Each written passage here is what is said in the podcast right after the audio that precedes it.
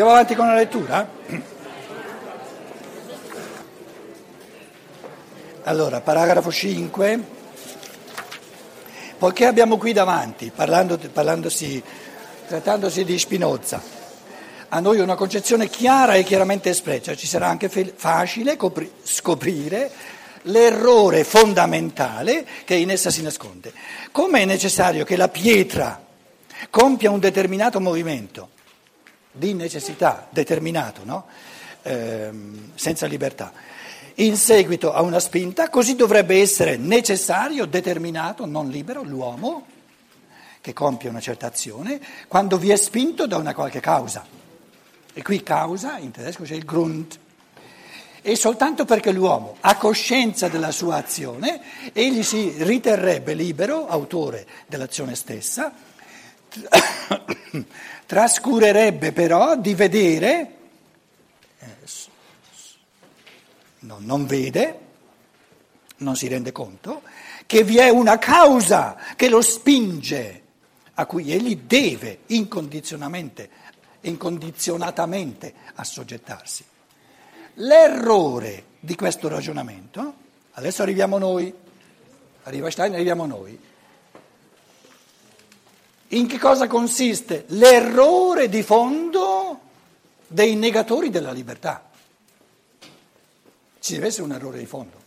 Se la libertà c'è o è possibile, perché loro non soltanto negano la possibilità della libertà, non soltanto negano che ci sia la libertà, negano la possibilità della libertà. Ma loro, loro è una visione dal punto di vista umano. Certo, è una visione umana, sono pensieri, sono, certo, sono pensieri giusti e pensieri errati.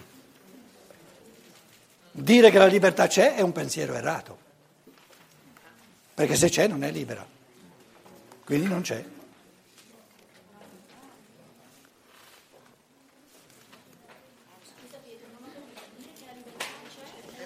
Un errore, perché se c'è non è libera, c'è per natura. Com'è? Eh, eh. Quindi bisogna distinguere.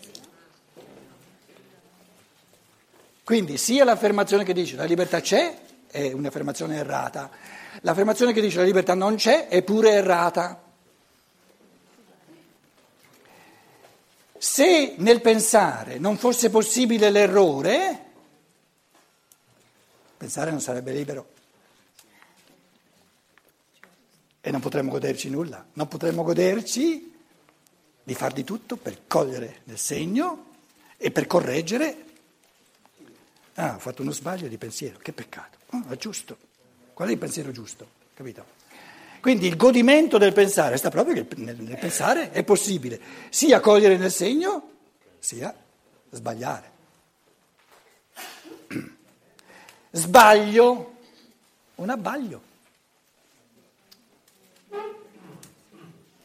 Un errore è un'erranza, vai per la strada, quindi la strada sbagliata.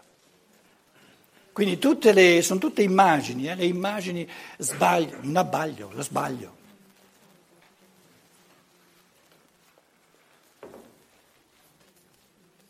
Da, da, da piccoli in seminario, hai fatto una mancanza, hai fatto una mancanza, ma come? Se è una mancanza manca qualcosa, come faccio a, fa- a fare qualcosa che manca? Lo dico adesso, eh, a dodici anni non lo sapevo dire. Però venivano, ti mettevano patemi d'animo e hai fatto una mancanza. Una mancanza è soltanto qualcosa che manca. Stando alla, alla pulizia del genio della lingua. E se c'è una mancanza, mettici qualcosa e adesso è pieno, non manca nulla.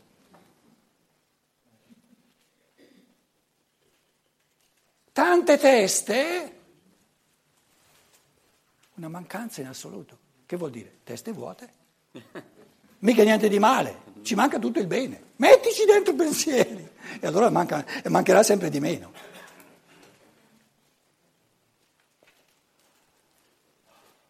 Quindi il problema grosso del pensare non sono i, tanto i pensieri sbagliati, però uno se ne accorge. Sono le teste vuote.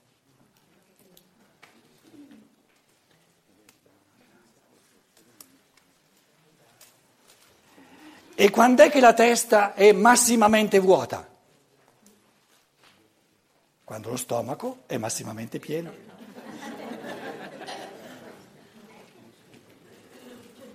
È la legge del biologico, è la legge del funzionamento, coscienza e il vitale sono polarmente opposti. Plenus venter, non studet libenter. La pancia piena non studia volentieri, perché non è la pancia a studiare il cervello, però se tutte le forze dell'organismo sono concentrate, e ci vuole, a digerire, non, non posso contemporaneamente eh, risolvere problemi di enorme concentrazione perché non ci sono le forze. L'errore di questo ragionamento, quindi se volete, se volete tre gradini della testa, no? Visto che abbiamo qui una bella lavagna, tre, tre gradini della testa, allora testa uno, vuota, testa due, imbottita di errori, errori, errori, errori, errori, errori. Cosa è meglio, testa uno o testa due? Testa due. Testa due, perché? Perché ha la possibilità di... fa un'autocritica. Hai pensato. Però tu dicevi che c'è qualcosa religioso è più difficile, cioè religioso, il, l'aderente a una cultura cattolica piuttosto. Il religioso è qui, eh? Il religioso è testa vuota. Com'è? Ha pieno il cuore, ma la testa è vuota. Nella testa c'è dentro Dio, no? Per esempio. E io vi ho detto, ma seriamente, Dio è aria fritta, vuoto, vuoto, vuoto, vuoto. Quindi il religioso tradizionale la testa non l'ha ancora neanche scoperta, non sa di, de, de, de, de dove sta di casa. Invece la scienza moderna, lo scienziato, è imbottito di errori.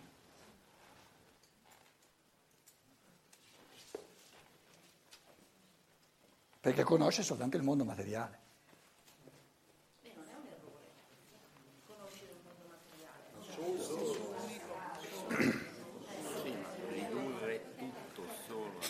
Attenta, attenta, è una mezza verità se vuoi, però le mezze verità sono errori peggiori che non un errore, un errore completo.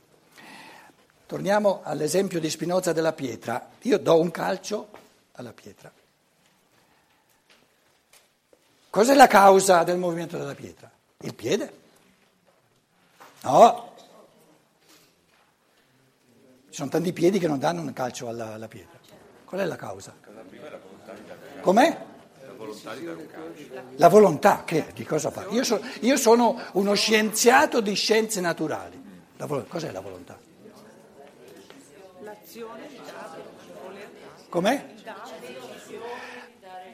Decisione. Cos'è la decisione? Tu stai parlando con uno scienziato, non con uno scienziato di scienza dello spirito, stai parlando con uno scienziato di scienze naturali. Allora, eh, lui ti dirà, no, lo spirito te lo inventi te, sono meccanismi della materia.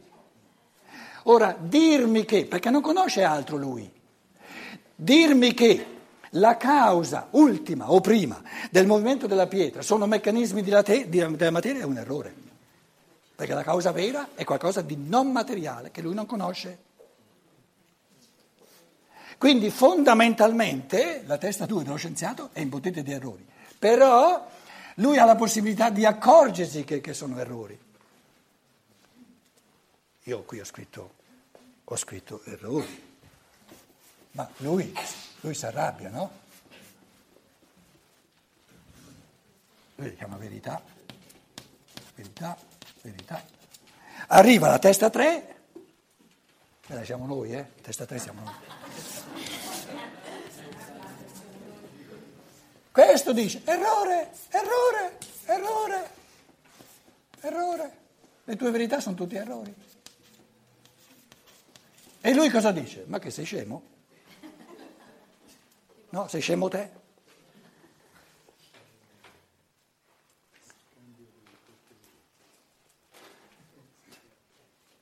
Guido, che vuol dire scemo? Eh, manchi. in Dante c'è lo scemo della luna.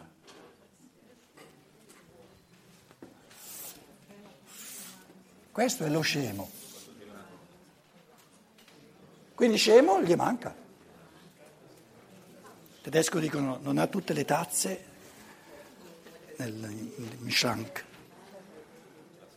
Gli manca qualche tazza nel cervello.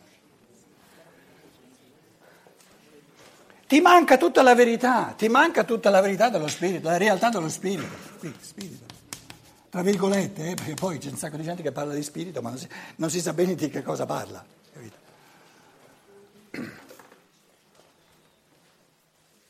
Dove diventa reale lo spirito, non soltanto un'astrazione, nel pensare. E da prima solo nel pensare, perché il, perché il pensare lo possiamo percepire.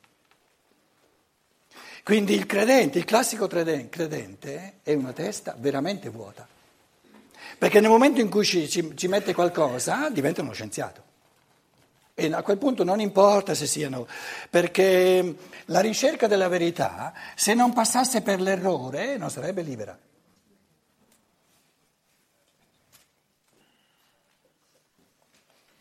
E l'errore è una mancanza, no? Manca una scemenza. L'errore è una scemenza. Sei scemo, ti manca la parte più importante. Certo che c'è una con... gli scolastici le chiamavano le concause. Il piede, il corpo è una concausa. Io non posso dare un calcio alla, alla pietra senza il corpo. Però il corpo non è la causa, è una concausa. Per lo spirito è uno strumento, una condizione necessaria. Quindi qui, in questa scemenza, manca la causa vera, che è lo spirito, con la sua decisione, gli do un calcio.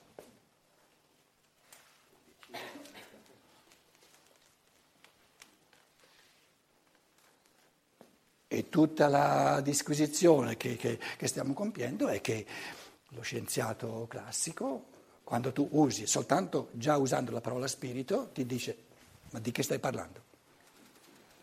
E lì bisogna, bisogna andarci piano. Bisogna andarci piano perché coloro che parlano di spirito sanno tanto quanto lo scienziato di che cosa stanno parlando.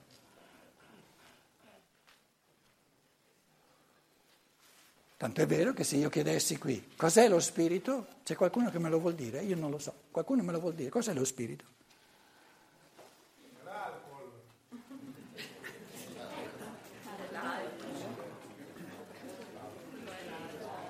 L'alcol. Ha detto l'alcol. L'errore di questo ragionamento è presto trovato, dice Steiner, vogliamo vedere, Spinoza. E tutti quelli che pensano come lui non notano, sopravvedono, Übersehen, non badano, si lasciano sfuggire, trascurano, disattendono. Non si accorgono che l'uomo non ha soltanto coscienza della propria azione, ma può avere coscienza anche delle cause, dei motivi, delle ragioni dalle quali è guidato all'azione.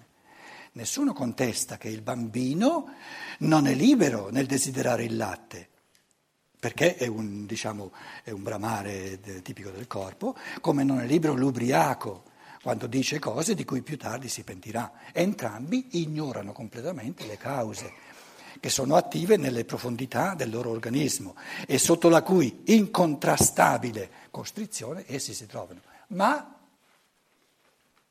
chiede Steiner, è giustificato, è giusto mettere in un fascio, mettere tutto sullo stesso piano, azioni di tal genere, con azioni nelle quali l'uomo non soltanto è cosciente del proprio agire, che sta dando un calcio, ma sa anche le ragioni per cui sta dando un calcio.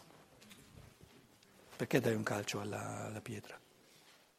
È un, è un motivo, è un motivo di farla rotolare, di spostarla. Perché c'ho voglia? Perché sul tragitto? Lo decidi. Perché?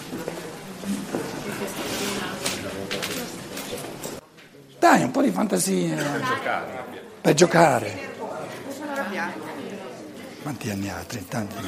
Diventa a giocare l'anno che fa anche male. Se, se fai il video. Perché è bello vedere qualcosa rotolare. Un gesto di stizza. Grazie. Un po' più di fantasia, dai. Eh? Non ho il pallone, lo do. Sì, però un po' in negativo. Per non essere umano lo do la via. Com'è? Per non darlo a un essere umano. Può essere. Cinque metri a distanza di me c'è mio, bamb- mio figlio che ha sette anni. Io. Vediamo se, se la faccio arrivare proprio là dove sei tu. E poi ci provi tu.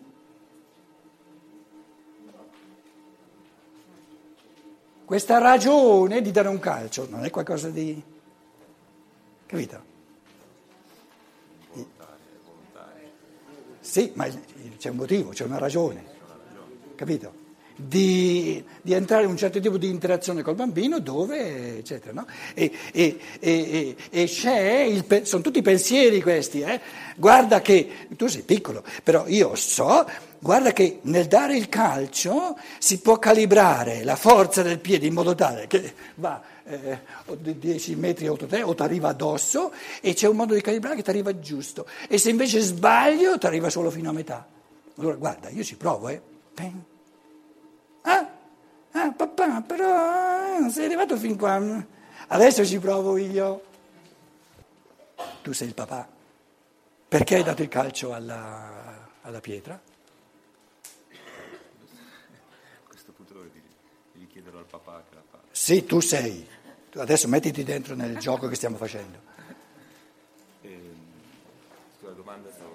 per, per entrare in questo tipo di gioco col bambino. Sei libero nel farlo? Eh, vedi? Quindi le, gli esempi che vengono dati nella filosofia della libertà vanno fatti, vanno proprio esercitati, vanno, vanno capito? Perché se io, se io do un calcio alla pietra e non c'è nessuno, non c'è, non c'è ragione. Capito? E non evidenzio il carattere di libertà. Invece voler giocare col bambino e, e che anche lui si diverte e impara qualcosa, impara la, la, la calibrazione della forza, allora sì che c'è libertà. Perché io potrei dire, tu adesso io non c'ho voglia, voglio andare a, capito, a vedere la televisione, e mando a spasso il bambino. Quindi il pensare o vive di fantasia o non c'è. Come è stato creato il mondo? Con fantasia. Con fantasia. E quella là mi viene a dire eh, troppo complesso, troppo complesso, troppo complesso, troppo complesso. Vuole una primavera con due o tre colori. E allora che hai detto? Aria fritta hai detto. Bellissimo, ma mi chiedo perché, perché. Se tu non hai ancora scoperto il perché, sono affari tuoi. Sono, sono buchi nella tua testa, non ci riguardano. Pensavo che dessi qualche spunto per arrivarci più in fretta. È uno scemo nella tua testa. È come chiedere a un pittore perché ha fatto un quadro in una certa maniera. È come chiedere, lui dice, è come chiedere a un pittore perché ha fatto un quadro in una certa maniera. Capito?